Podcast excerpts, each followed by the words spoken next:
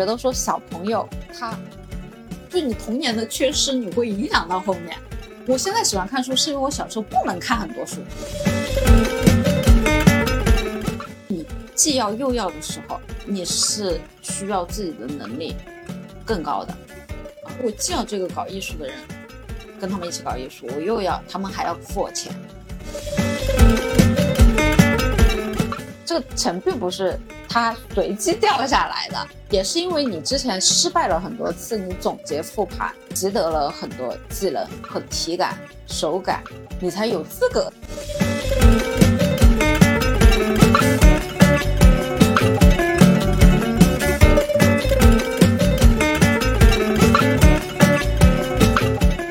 我是当小时，欢迎来到专注路径，期待结果，钱和流量，Hope Always 的搞钱搞流量系列访谈播客。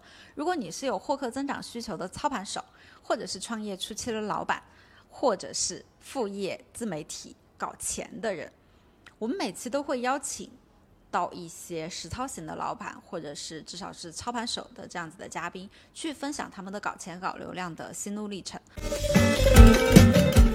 我的播客的名字叫做“搞钱真有趣”，想聊聊大家在创业路上、挣钱路上遇到的有趣的人和事儿。今天我们邀请到了我们的嘉宾当当老师，做个自我介绍嘛。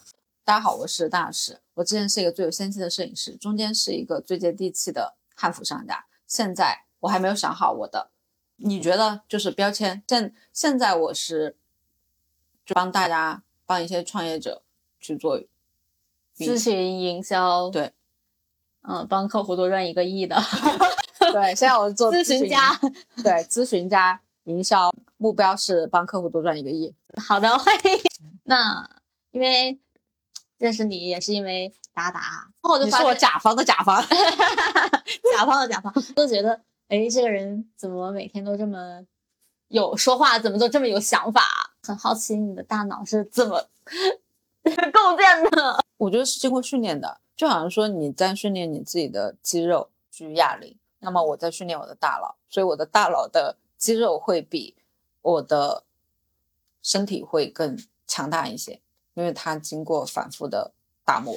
那思考的这个过程，你觉得是什么样的感受？思考是，就我我会觉得，我最近在打游戏，在在打一款游戏叫做 Alan Wake，就是国外的啊，它的一个主线就是一个女。的刑警，他在破邪教的凶杀案，他会有一个房间做他的侦查室，他的侦查室上面有非常多的案件板，每个案件板他都会把一些标签放在上面，把线连起来。他还有会去做一个侧写，这个侧写就是犯人的侧写，他会在脑子里面去跟这个犯人对话。我打完这个游戏，我才发现其实我也有这个能力，这个叫做意念之境。就是在我的脑子里面，它有一个空间，它不是实体的。其实每个人都有，只是说你有没有去开拓你这个意念之境。那么我我会去刻意练习，在我的意念之境里面去进行组合，这个就是你思考的一个过程。那那这个感受你会觉得愉悦吗？它会有点像我们在发呆，它是一个中正的，它没有好也没有坏，它没有开心也没有失落，它就是在。很介于开心和不开心中间，那跟冥想的感觉啊，有点像，像吗？有点像，它它就很平和，就是厉害的大脑原来是这样长出来的。那搞钱搞流量 好，那那那我觉得想问一下，创业的这个过程当中是什么事情在给你支撑？不想上班的力量，对。支撑了我创业，就好像说是是什么在支撑我社交，不想社交的力量，在支撑我社交，让我社交的更好啊。因为如果我创业不成功，我就要回去打工了啊。对，所以我我我一创就创了十年，创了十年啊。那那你的家人当中有创业的人吗？没有，我父母都是老师，我外公外婆是医生，我爷爷奶奶是农民。那他们对你不上班？出来创业这件事情会有什么样的建议啊、想法呀之类的？现在当然是很赞成，因为已经有结果了嘛，就你已经证明给他们看了，你是有过得很好的能力的。但是在最开始的时候，他们依然是不信任的，就所有的父母都会觉得，尤其是家里面不是经商的，他们是公务员，他就会希望我也去考公务员。他希望我在毕业的时候找个人嫁了，在我二十二岁大学毕业的时候，那段时间是他们给我介绍相亲最频繁的时候。但是到三十岁的时候，他们就不会再催我了，他就觉得你幸福就好，因为之前他们是觉得你没有能力一个人过得很幸福，所以他们希望你结婚。但是当你有能力的时候，他们也看到了的时候，他们就会赞成的。创业也是一样的，当你没有能力，父母之所以阻拦你，是因为他觉得你上班还能够有人给你发工资，至少有个五险一金。但你出去创业，你有可能不仅不能赚钱，你还会赔钱。他们是担心你。那是什么事情让你感到你对自己的创业有信心，并且持续坚持了这么长时间的？别人给我钱，哦非常简单直接，就是看到了结果。对，就好像说我为什么做播客能够坚持到现在，是因为最开始我就说先做五十期啊，因为做五十期对我来讲很轻松，它不是说，因为可能在大家刚开始没有任何积累沉淀的时候，其实这个是比较难的，就从零到一的这个阶段是比较困难的，因为你没有任何的沉淀积累，那么你要做的只是最小的一个开始，比如说我最开始我我可能在上班的过程当中，我就会去练习一下，我去摆摊，我去摆地摊，就在那个川大的天桥上面，呃，我我去进一些香薰蜡烛来卖，我看我能不能够卖得出去。你在上大学的时候就已经有这个萌芽了。对，应该是上大学的时候，我会当时学的专业也不是我特别喜欢的嘛，我就不会去上课，我就天每天逃学，我就在家里，就在寝室里面做自己喜欢的事情。包括我读书的时候，我也不太喜欢上学，每天就看课外书，看小说。那你会觉得自己怎么跟别人不一样啊？没有啊，我觉得大部分人都是像我我这样子的，至少在学生时代，成绩中中等或者说是偏后，这这个才是大多数人。包括我，我说我去环游世界，那个是后面的结果。最开始我是没有察觉到跟别人有什么不一样的。我在我大学之前，我都没有任何，就是你放在那里，跟我没有在那里没有任何的区别。只是在后面，你只是在做自己想做的事儿，不断的尝试，对，复盘，对，是的，你说对了。这个是和别人不一样的。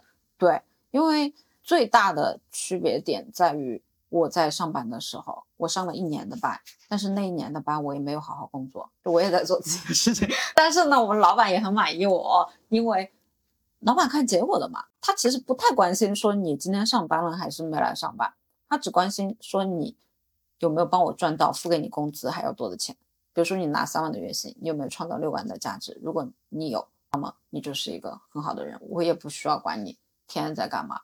所以我当时处于一个很摸鱼的状态，我每天上班我就看书或者是听书，因为我们没有联网，就在十年前，不好意思，有有点久远了，就没有外网，你的那个电脑是单机版的，所以我就拷贝了很多电子书进去看。那那能讲讲你是怎么看书、怎么学习的吗？我小时候就很喜欢看书，但是因为小时候看求而不得，大家不要觉得说小朋友他，就你童年的缺失，你会影响到后面。我现在喜欢看书，是因为我小时候不能看很多书，所以我就报复性的买书，报复性的买课。因为不想上班，所以报复性的创业。对，因为小时候没有看到书，所以现在报复性的学习。对，因为我小小时候，我记得我跟我父母发生争吵，有一次我问我爸，我说你是不是我亲生的爸爸？我就可能童年还是很幸福的，你知道吗？没有对比就没有伤害。但是那个时候我就会觉得说我爸不爱我，因为他不给我买书。我说别的小朋友要书，人家都会给他买，因为又不是买玩具，对吧？买本书为什么就不给我买？但是我爸就是不给我买，他会跟我讲说家里面还有很多地方要用钱，我就哭着问我爸，因为我去看到其他小朋友的家里面都有很多的玩具，你就会有一种攀比心，啊，就会觉得说我都不要玩具了，我只要书，为什么你还不给我？但是实际上有很多人就不不仅是书，可能连父母的面都见不上一面的，对吧？就就没有对比就没有伤害，其实已经过得很幸福。但是小时候你不知道嘛，你就会觉得说我为什么没有书？所以我每一每一年的儿童节、过年、生日，所有的礼物我都是要书。以至于今天搬家搬了 那么多的书，还只是很少一部分，因为我已经丢了很多，断舍离了很多，也卖了很多了。那你觉得在这个创业的过程当中有迷茫的时候吗？肯定每时每刻，每时每刻，就你是看心情的。就为什么我说情绪很重要，大家也要关注到自己的情绪。就你情绪好的时候，你会觉得妈的，老子无所不能，干翻这个世界。今天。对，帮客户多赚一个亿。心情不好啊，我怎么这么垃圾？我连这个客户又没有谈下，这个客户又没有谈下。那你遇到这种情况，我的感受是你感，我感觉你遇到了很多很多这种情况，现在就已经有点脱敏了，也没有脱敏。你也会，就比如说我上个星期我见了一个很想签约的客户，因为他是搞艺术的，我搞钱搞流量是为了搞艺术，他是搞艺术的，我很想。跟他们一起搞艺术，但是呢，我又要搞钱。你既要又要的时候，你是需要自己的能力更高的啊。所以我既要这个搞艺术的人跟他们一起搞艺术，我又要他们还要付我钱。那么你得提供多大的价值？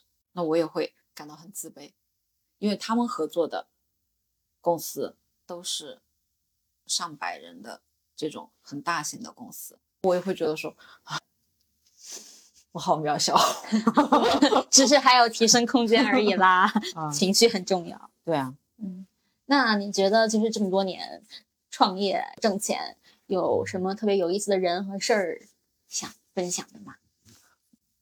每个阶段选一个吧。我摄影里面啊，我遇到的客户就是第一个客户，是我印象很深刻的，就他启蒙了我的赚钱之路，因为他很有钱。那个首富嘛？对，那个首富，啊，大家可以去听一下我自己的博客，反复讲到很多次。就是他第一次让我觉得我自己这么值钱，启蒙了你。原来我的技能是可以挣到这么多钱的。对，因为那个时候我一个月生活费，我一个下午就给到了我了，而且他只是抽出了十分之一给我，他其实是想给我更多的。这是一个对你启发很大的事情。对，第二个做服装的话太多了。做服装是我让我看到我自己的局限性。我们在聊有趣的事儿，怎么聊到局限性？这个很有趣啊！你之前会觉得说，我一定可以，那这个事情让你对自己有一个算了，不聊这个吧。这个我觉得也对，有趣。做服装的我有点难以组织语言，因为这一次是我对我自己的评价。不是很好的，因为我开店关店了四次，如此的波折，对吧？对，就我觉得事不过三，所以我就停止了。也不是说没有取得成就，就他赚的钱是上一段跟这一段中间的这一段是赚钱，营业额看起来最多，员工数量也是最多，大概多的时候十个人，接近十个人发固定工资，你每个月的营业额多的时候也可以到。大几十万，但是我对我自己的评价不满意，我自己的幸福感是最低的一块，所以就放弃是对的。我觉得我还会再来，但是等我再再升级一下，这个段经历让你知道哪些东西你是需要去弥补的，弥补上了之后，我还会再做这个事儿。对，或者是换一种方式，整个就再换一种方式，比如说你就只是以一个运营人的。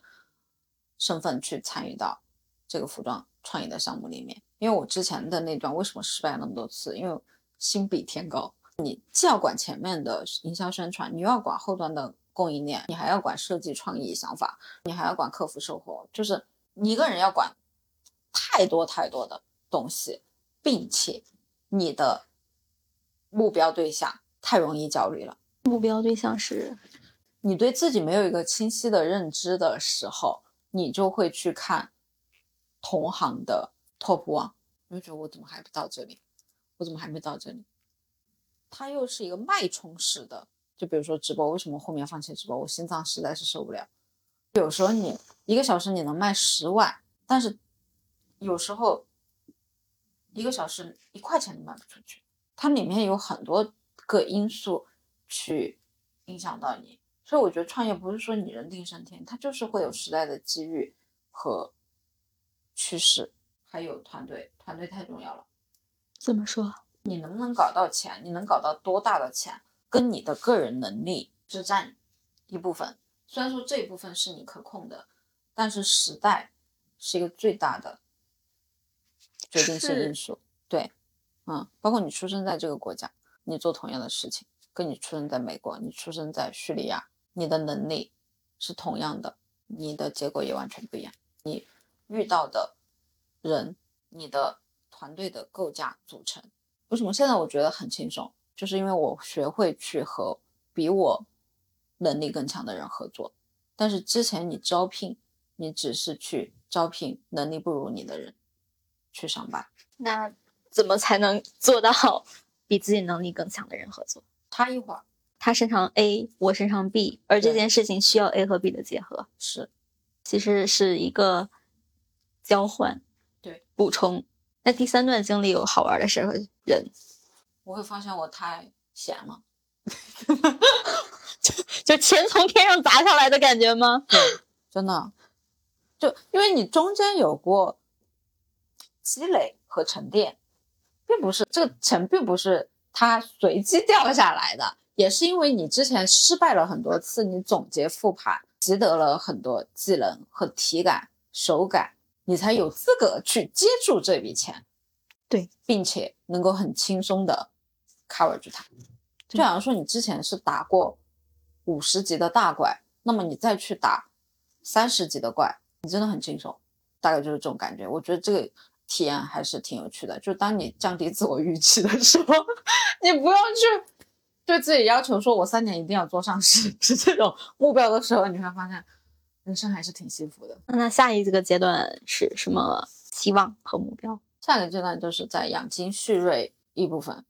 在累积一个势能，但是具体它能够发展成什么样子，我觉得，我觉得是我会有一个嗯模糊的想法，我我会觉得我是最终的目标啊，最终我的墓志铭是一个有钱有爱的艺术家。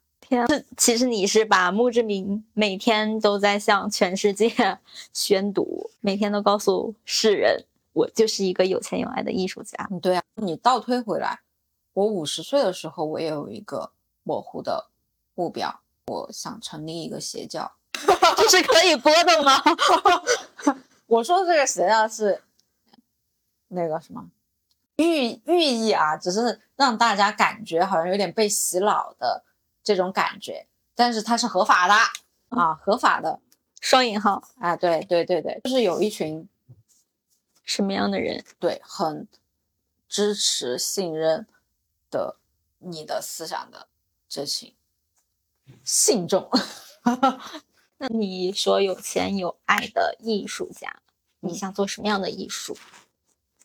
嗯，我觉得是个综合的东西。这个东西它一直在变化，你可以把什么东西你都往艺术上面去靠，因为就像你的年度关键词一样嘛。你有了这个关键词，你是会有主线的，嗯，其他的插曲都是为了你这个主线服务的。如果设定你人生整个人生的关键词是艺术的话，那么你在做很多的决策，不管是你创业也好，还是你去社交也好，还是你做播客也好，还是你我之前做摄影也好，还是我做服装也好，还是我现在服务营销客户做广告也好，它都会有一条。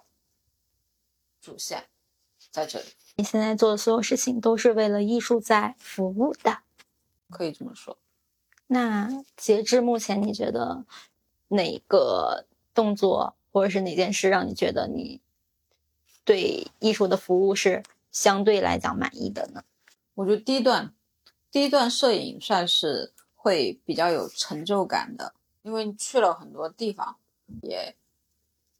出了一本摄影集，也有很多的关注者，也赚到了一些钱。那那第二段做汉服的这段经历，你说要再来一次，那这一次，比如再来一次的时候，你在艺术上面对他有什么样的追求目标？好问题，我觉得我下一次可能就不是追求爆款，因为之前你在在三十岁左右的时间段，你是很需要去追求名利利益，你是会为了钱而去做这件衣服，所以你会去计算它的成本，你会去看流行趋势，会去抄网红爆款，所以再来一次的话。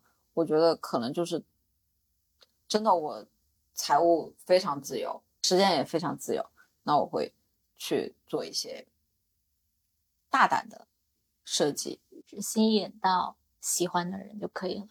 我甚至都不需要别人喜不喜欢。哦，嗯，只做自己追求的事情。对，希望你可以早点达到第二个阶段。那在第三个阶段，在艺术上面，你觉得有哪些事情你是满意的？我觉得达达这个客户我就挺满意的 怎么说？就是属于钱多事少离家近，真的三个条件基本上都占齐了，而且出了问题，他永远在反思是不是自己哪里做的不好，他也不会怪你，你没有给我提供好足够的服务。我觉得这种客户真的是太天使了。你知道我们之前遇到很多客户，真的。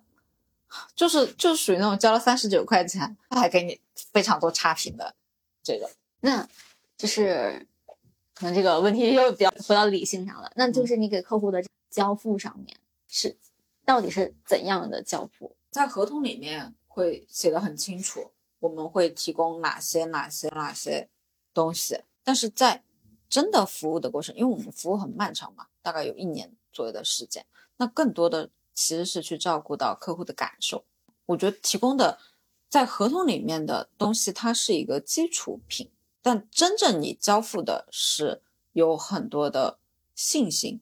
你传我单说做我这一行啊，你要传递给客户他的就信心的转移，信心、方向、未来、希望，对，更多的是感性的东西。我把情绪调整好了，对，去做正确的事儿，对，因为。我可能在这上面会更擅长一些，因为在男性客户身上，我计算过我们这两年接的 case，男性客户都是赔钱的，最多打平，但是女性客户是有盈利的，而且对方的感觉也还不错。男性客户是我既没有赚钱，对方还觉得对我不满，就是因为在。情绪价值的提供上面，男性可能不一定买单。男性买的不是感觉，对，女性买的更多看感觉。那你说一说你怎么处理你的焦虑的吗？我之前是挺难跟我的焦虑共生的，因为我很想要不焦虑，我就会去看心理咨询，会去找教练，会做很多事情，会熬夜，会加快脚步。因为你好像觉得你做了很多事情，你就可以不用焦虑，你做了很多行动就不用焦虑。但实际上，就当时我一句话，我就焦虑是我的人生底色。好像我们是有点像的。但现在我就平和了，怎么做到的？又不是去调整你的行动，是调整你的预期，就调整你的思想，就不是不是通过行动去缓解焦虑。但这个要分人啊，有的人他是。行动力非常差的，这个确实你就是需要通过行动去缓解你的焦虑。但有的你的执行力已经很强了，这个时候你就要停下来思考一下，哪些是你不要的，你砍掉了。今年复盘的时候想一想，明年我要停止哪些事儿？对，因为你砍掉了很多之后，你反而能够专注到一件事情上面。但你专注在一件事情，这件事情刚好又是你很擅长的时候，那你可能会做得更好，你能让自己满意，也能让客户满意。也能让世世界满意，但是当你什么都想要的时候，那可能就是会焦虑。我觉得缓解焦虑办法就是放弃，放弃让我们专注，专注让我们达成。对，好的，谢谢你的分享，谢谢我今天的嘉宾。希望今天的播客能够对在创业路上的小哥哥、小姐姐们有帮助。想要我们一起创业，遇到更多有趣的人和事的伙伴们，欢迎来加我的微信。期待大家一块来讨论。假如你的身边有人对今天聊的话题感兴趣的话，推荐你把今天的节目分享给他。感谢你的关注、点赞，你的支持就是这个节目每周一更新的最大动力。如果有什么改进建议的评论的话欢迎留言给我我都会一一改进的。